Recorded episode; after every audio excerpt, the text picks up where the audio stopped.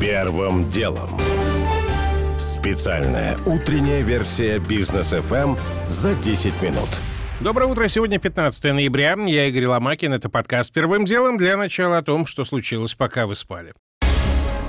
Более половины корпоративных сим-карт в России может быть заблокировано операторами с первого декабря. Об этом пишет «Коммерсант», ссылаясь на экспертов рынка.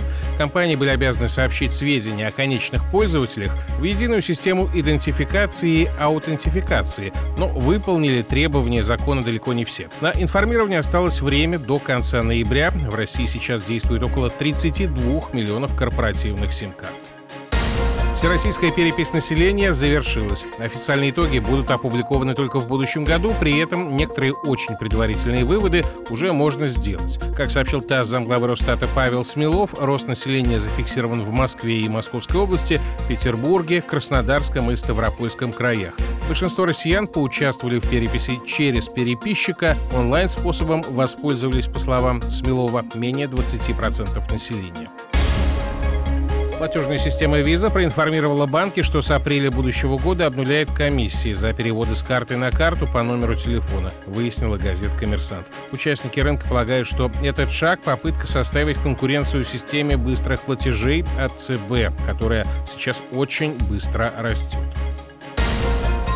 Израиль одобрил вакцинацию от коронавируса детей от пяти до одиннадцати лет. Сроки начала кампании будут определены в ближайшее время. Видимо, речь буквально о нескольких днях. В Израиле граждан прививают вакциной производства Pfizer. Эта компания недавно получила одобрение на применение детского препарата в США.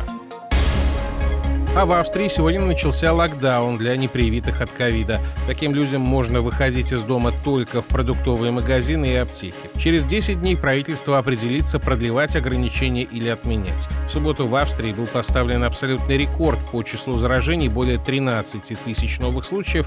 При этом полностью привиты в стране сейчас шестьдесят пять процентов жителей. Сегодня официально заработала Пекинская фондовая биржа. Она предназначена прежде всего для совершения сделок между предприятиями малого и среднего бизнеса. Площадка в Пекине уже четвертая в Китае, после фондовых бирж в Шанхае, Шэньчжэне и в Гонконге. Власти Подмосковья до декабря планируют заключить концессионное соглашение на строительство платного дублера Егорьевского шоссе. Как пишет «Коммерсант», трассу хотят завершить через пять лет. Тарифы за проезд составят двенадцать рублей за километр для легковых машин и от восемнадцати до сорока восьми рублей для автобусов и грузовиков.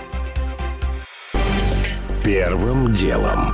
К основным темам. Сегодня Госдума будет решать, когда приступать к рассмотрению законопроектов о введении обязательных ку ар-кодов в России. Первый документ касается внедрения системы кодов для авиаперелетов и путешествий поездом. Второй – об ограничениях для посещения массовых мероприятий, общепита и непродовольственных магазинов для непривитых и непереболевших. Куда будет можно идти без ку ар, а куда нет, определять должны будут сами регионы. Сами будут решать, пора ли вводить те или иные ограничения или, наоборот, их снимать. По крайней мере, так декларируется. А что на самом деле, комментирует президент фонда «Петербургская политика» Михаил Виноградов. Есть желание федеральной власти продемонстрировать некую политическую готовность, не беря на себя по-прежнему ответственность за ограничения, по-прежнему делая вид, что это все делают регионы, тем не менее дать некий импульс все-таки введению больших ограничений в условиях откровенно провальной ситуации в России с вакцинацией и с коронавирусом. Другое дело, что трудно себе представить, что эти решения реально будут приниматься именно на местах. По сути, создается некий зазор, и, конечно, будут решения где-то идти со стороны санитарных врачей, где-то губернаторов, где-то федерального центра, а и в полной мере у регионов прав на введения ограничений, я думаю, не будет. С какого момента правила посадки на транспорт дальнего следования ужесточаться, пока не определено. Есть только одна дата – первое февраля будущего года. Именно с этого дня непривитому пассажиру не поможет даже пэ цэ эр. До сих пор не ясно, по какому принципу возможны ужесточения. Похоже, основным ориентиром будет число свободных ковидных коек в каждом конкретном регионе. Но правил нигде не прописано. Совершенно непонятно, как быть с медотводами. Дадут ли пациентам с ними такие же ку ар-ы, пока власти не объяснили. На этом фоне в России продолжаются митинги против обязательной вакцинации и введения ку ар-кодов. Где-то разрешенные акции, где-то нет. Акции немногочисленные, но власти понимают. На улицы выходят самые активные. На на самом деле недовольных куда больше, говорит эксперт Института гуманитарно-политических исследований Владимир Слатинов. Власти заперты между двух огней. С одной стороны, российская власть прекрасно понимает, что без массовой вакцинации ей не удастся справиться с главной проблемой, очень высокой летальностью и огромным количеством заражений, которые перегружают систему здравоохранения. И единственно возможным выходом здесь является массовая вакцинация. С другой стороны, российские власти понимают, что введение тех мер, которые подталкивают к массовой вакцинации через фактическое поражение в правах значительной части общества, это действительно рисковая вещь. И единственно, наверное, приемлемым вариантом сохраняется такой, знаете, своеобразный кисель. Под киселем эксперт имеет в виду ситуацию, когда федеральный центр продолжит говорить о том, что вакцинация в стране не является обязательной, но на деле будет все-таки вынуждать граждан прививаться. Первым делом. Евросоюз уже сегодня может объявить о новых санкциях против тех, кто, по его мнению, задействован в провоцировании кризиса с мигрантами на границах ЕС и Беларуси. В Брюсселе уже дают понять, что России меры никак не коснутся, да и вообще, судя по утечкам, санкционный удар будет весьма скромным, продолжит Георгий Бофт. Пока Запад с одной стороны и Минск с Москвой с другой обменялись ударами на уровне угроз. Если Польша грозит полностью перекрыть границу, в том числе для транзита, то устами Лукашенко озвучена потенциальная угроза перекрыть Европе транзит российского газа. И хотя Путин сказал, что ему Лукашенко об этом ничего не говорил, это вовсе не означает, что в случае эскалации конфликта подобные действия белорусского импульсивного лидера будут немедленно как-то пресечены Москвой. Но вообще в таких острых ситуациях политическую риторику надо часто делить на десять или хотя бы на три, потому что подковерный прагматизм оказывается куда сильнее. Например, недавно выяснилось, что за первые три квартала текущего года, то есть уже после введения санкций против Белоруссии, Евросоюз импортировал из этой страны на девяносто шесть процентов больше товаров, чем годом ранее, по данным Белстата. Европа не пошла на практике по самому жесткому пути, существенно не ограничив, например, импорт калийных удобрений из Белоруссии, а это основная статья экспорта, а также многих нефтепродуктов. Что касается миграционного кризиса, для всех сторон лучше эту ситуацию как-нибудь разрулить, а на будущее иметь в виду, что в арсенале политического противостояния могут и дальше применяться такие гибридные методы борьбы, когда тот, кто кажется заведомо слабым против четырехсот пятидесятимиллионного Евросоюза, может доставить ему немалые неприятности сравнительно невеликой для себя ценой, если и дальше загонять его в угол. Георгий Бофт. Первым делом.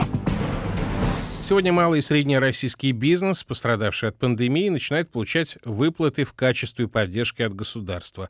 Первая мера – безвозмездные гранты в размере одного МРОТ на сотрудника. Это менее тринадцати тысяч. Много ли это, отвечает глава Совета Московского городского отделения «Опоры России», президент группы компании «Диана» Дмитрий Несветов. Насколько достаточно мер? Ну, разумеется, недостаточно. Сегодня уже становится понятно, что в результате этого одиннадцатидневного локдауна потеряли где-то от сорока до пятидесяти процентов месячного оборота. Это, естественно, минусует все балансы, и поэтому МРОТ в качестве компенсации фондов оплаты труда – это, конечно, хорошо, это лучше, чем ничего, но, разумеется, этого недостаточно. Надо иметь в виду, и эти МРОТы бизнес получит только при условии сохранения девяноста процентов штата. Заявки правительство принимает через портал эф эн эс в личном кабинете еще ровно месяц. Обращений уже поступило двести тысяч. Вторая мера поддержки пострадавших отраслей, так называемая программа эф о тэ три ноль. Это льготные банковские кредиты под три процента. Но она коснется только тех, кто участвовал в программе эф о тэ два ноль или же был создан не раньше июля прошлого и не позже июля этого года.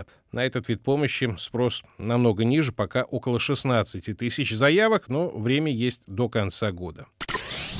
Первым делом. Сборная России не смогла напрямую пробиться на чемпионат мира по футболу в Катаре. В заключительном матче группового этапа против Хорватии подопечным Карпина было достаточно не проиграть, но, увы, незадолго до конца матча защитник россиян Федор Кудряшов срезал мяч в собственные ворота. Итог поражения ноль один, рассказывает Иван Швец. Никто не мог представить, что именно Федор, уставший до полуобморочного состояния, на восемьдесят второй минуте в несложной ситуации подправит мяч коленом в притирку со штангой собственных ворот. Почему его не заменили? Почему почти весь второй тайм сборная ставила автобус на своей половине? В общем, исход закономерен. Первое поражение Карпина, хотя соперник действительно сильнее. Возможен был иной результат. Есть ли ошибки у тренерского штаба? Безусловно. Через четыре месяца двенадцать сборных Старого Света, десять вторых мест в группах плюс два представителя Лиги Наций сыграют турнир за три оставшиеся путевки на Мундиаль. Жеребьевка стыковых матчей пройдет двадцать шестого ноября в Цюрихе. Шансы небольшие, но они все-таки есть. Иван Швец. Сами стыковые матчи за последние путевки на чемпионат мира состоятся в двадцатых числах марта будущего года, ну а, собственно, первенство пройдет в Катаре с конца ноября по середину декабря. Первым делом. Уже не успеваю рассказать подробно о том, что в Глазго завершился климатический саммит, итоги которого разочаровывают. Индия и Китай смогли продавить резолюцию, в которой цель максимально быстро прекратить использование угля заменили на поэтапный отказ. О том, как развивается ситуация с коронавирусом в российских регионах за минувшую неделю, ситуация ухудшилась в пяти субъектах – Амурской, Иркутской, Новосибирской, Рязанской и Томской областях.